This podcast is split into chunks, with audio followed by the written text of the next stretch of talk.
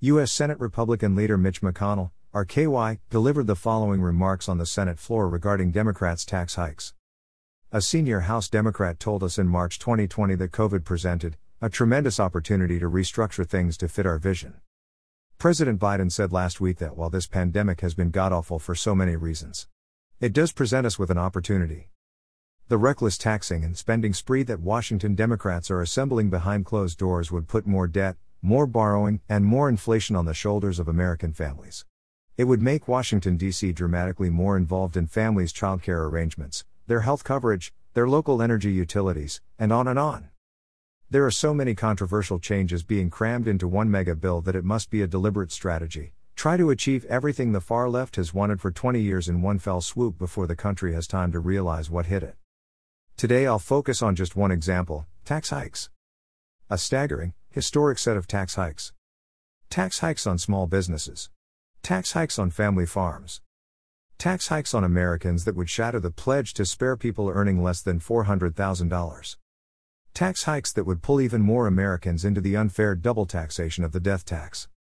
Massive tax hikes on the U.S. economy that would give us one of the least competitive tax structures in the developed world. Even Communist China taxes their own businesses significantly less than President Biden and his allies want America to tax ours. Tax hike after tax hike after tax hike. A smothering wet blanket thrown onto an economy that is already struggling to fully recover because of the inflation and worker shortages that Democrats' policies have already unleashed. When you add it all up, Democrats want to ram through one of the largest peacetime tax hikes on record, if not the single largest. Let me say that again. Behind closed doors, Washington Democrats are drafting what may very well be the largest peacetime tax hike that our country has ever recorded. But this isn't to say that nobody gets a leg up. Somehow, mysteriously, many of Democrats' favorite groups and special interests come out just fine. Isn't that fascinating? For example, their legislation would allow ordinary Americans charitable deduction on top of the standard deduction to expire. But they'd replace it with a brand new tax break of almost exactly the same dollar amount for the union dues that go to big labor. They are scrapping Americans' extra deduction for donating to charity and replacing it with a special subsidy for union dues to big labor. You can't make this up. Sorry, Red Cross.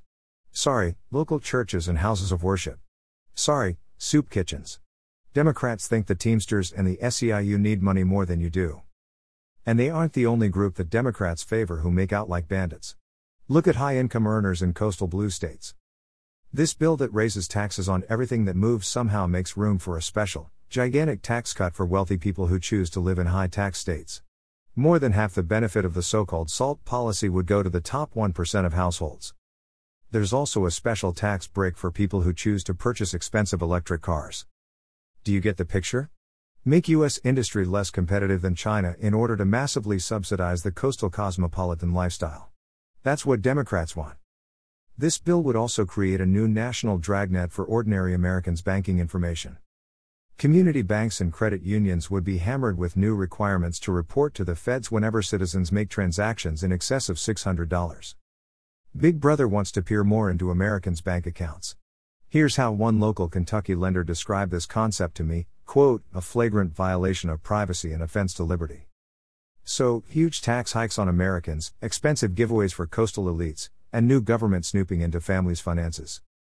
So, Mr. President, that's just one corner of this reckless taxing and spending spree that should never see the light of day.